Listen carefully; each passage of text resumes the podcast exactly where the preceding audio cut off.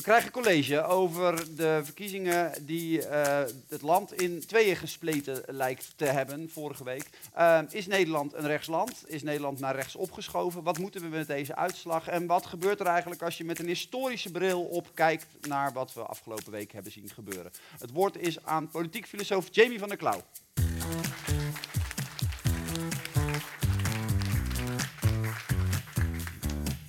Een politieke aardverschuiving.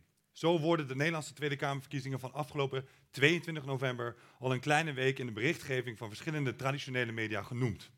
Al op de avond zelf zei hoogleraar politicologie Tom van der Meer aan tafel bij de NOS dat we een aardverschuiving als deze sinds de zogenaamde revolte van Pim Fortuyn niet meer hebben gezien.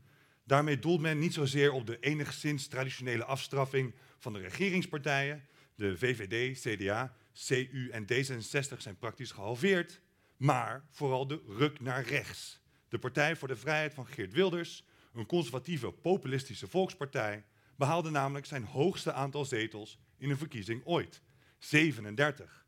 Ruim boven het hoogste aantal zetels dat de partij daarvoor had behaald, namelijk zo'n 20 in 2017. Niemand had dit voorzien. Politicologen, waaronder Tom van der Meer trouwens, die claimden al jaren, en dat gevoel is er nog steeds, dat het populisme eigenlijk niet meer dan grofweg 20% van het electoraat zou kunnen bereiken. De huidige variant daarvan is nu, al dan niet terecht, te wijzen op het feit dat het Nederlands systeem niet is gericht op de grootste partij, maar op de grootste coalitie. En dat de PVV dus slechts 37 zetels heeft behaald. Terwijl er minimaal 76 nodig zijn voor een meerderheidscoalitie met bestuurlijke ambities. Dat helpt te verklaren dat ondanks dat de PVV in de laatste peilingen aan een duidelijke opmars bezig was, er toch sprake van een schok was. Ook voor de PVV zelf trouwens. Wat onmiddellijk duidelijk werd uit de eigen reactie op de exit polls. Geert Wilders kon de 35 zetels niet geloven. Laat staan dat er die nacht nog twee aan zouden worden toegevoegd. Hoewel, het is niet helemaal juist dat niemand het had voorzien. De zelfbenoemde no-nonsense voetbaljournalist turned maatschappelijk analist Johan Derksen zag het gewoon wel aankomen natuurlijk. Dat vertelde hij overigens twee dagen later, na de verkiezingen. Bij het programma Vandaag Inside. Knap dus. Hij wist kennelijk meer dan de, VVD, dan de PVV zelf.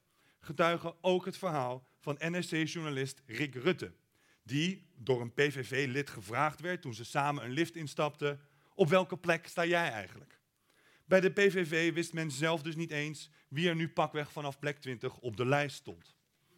Afijn, er is dus al veel nabesproken, gevierd, gerouwd en verwerkt.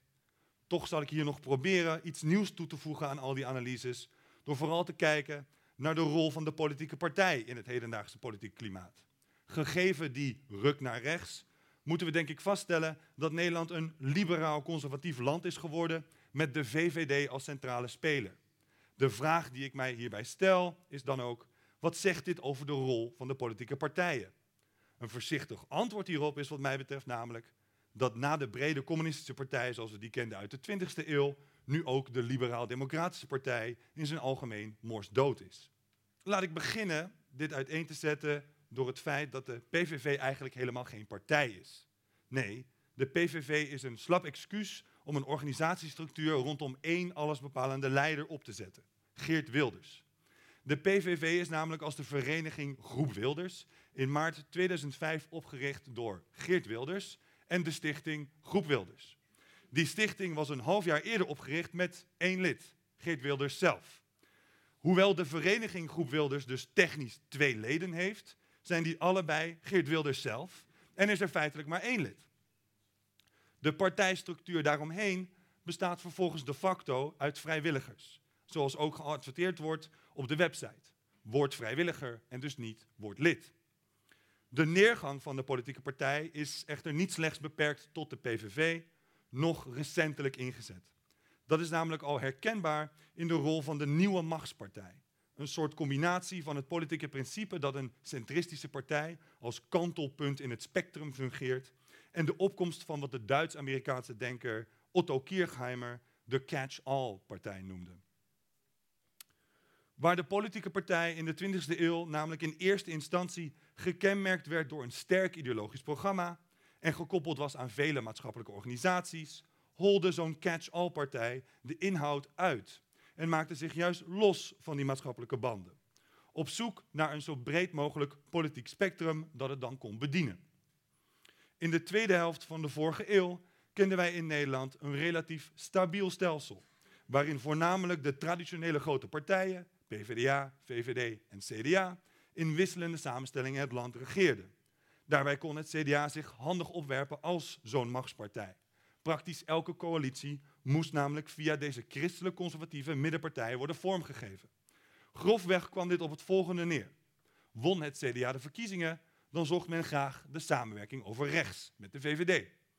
Won de PvdA de verkiezingen, dan sloot het CDA zich bijna net zo makkelijk daarbij aan en moest het maar even wat meer linksom. Desalniettemin, het CDA wilde vooral aan de macht zijn.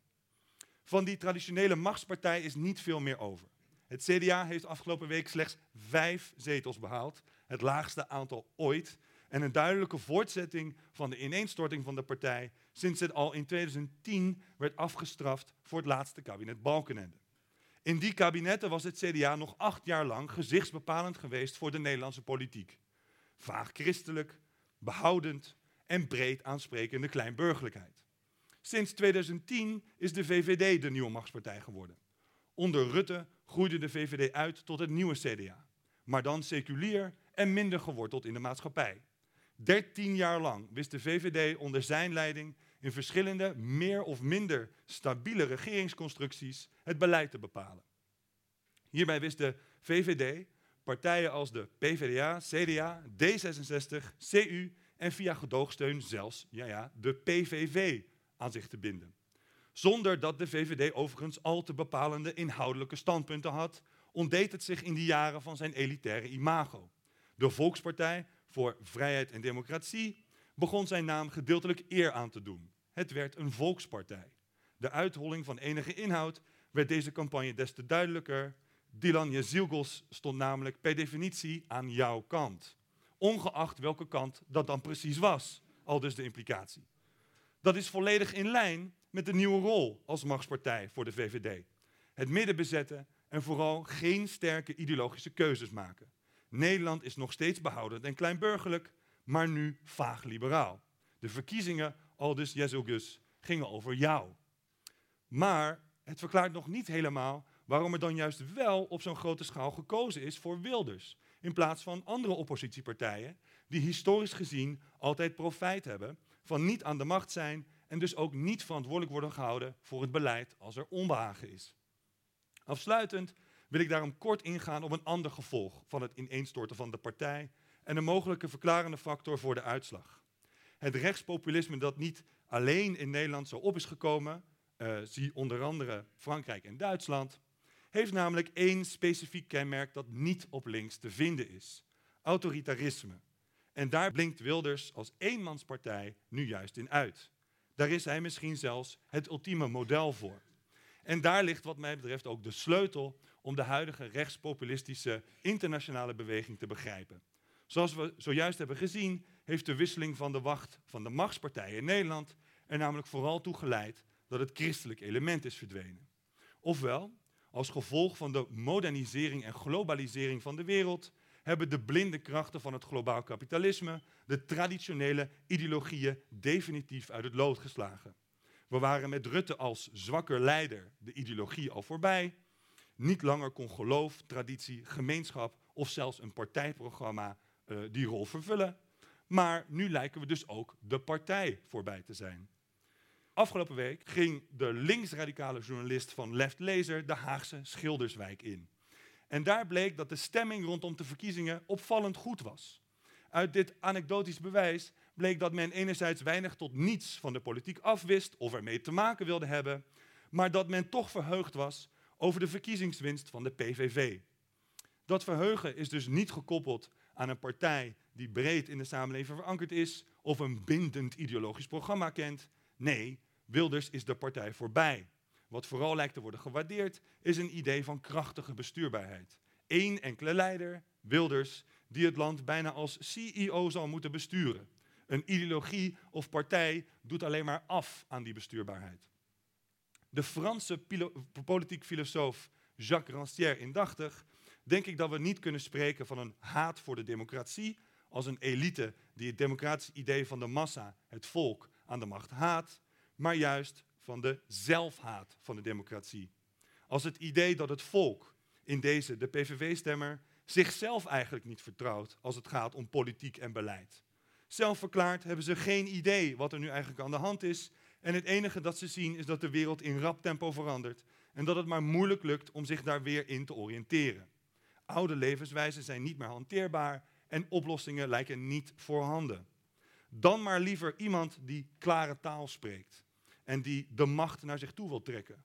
Want die zal dan toch hopelijk wel weten wat er aan de hand is en vooral welke oplossingen nog wel zijn voor alle problematiek.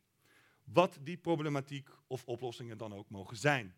Het alternatief, dat niemand echt weet wat die oplossingen zijn, is veel beangstigender. Dank u wel.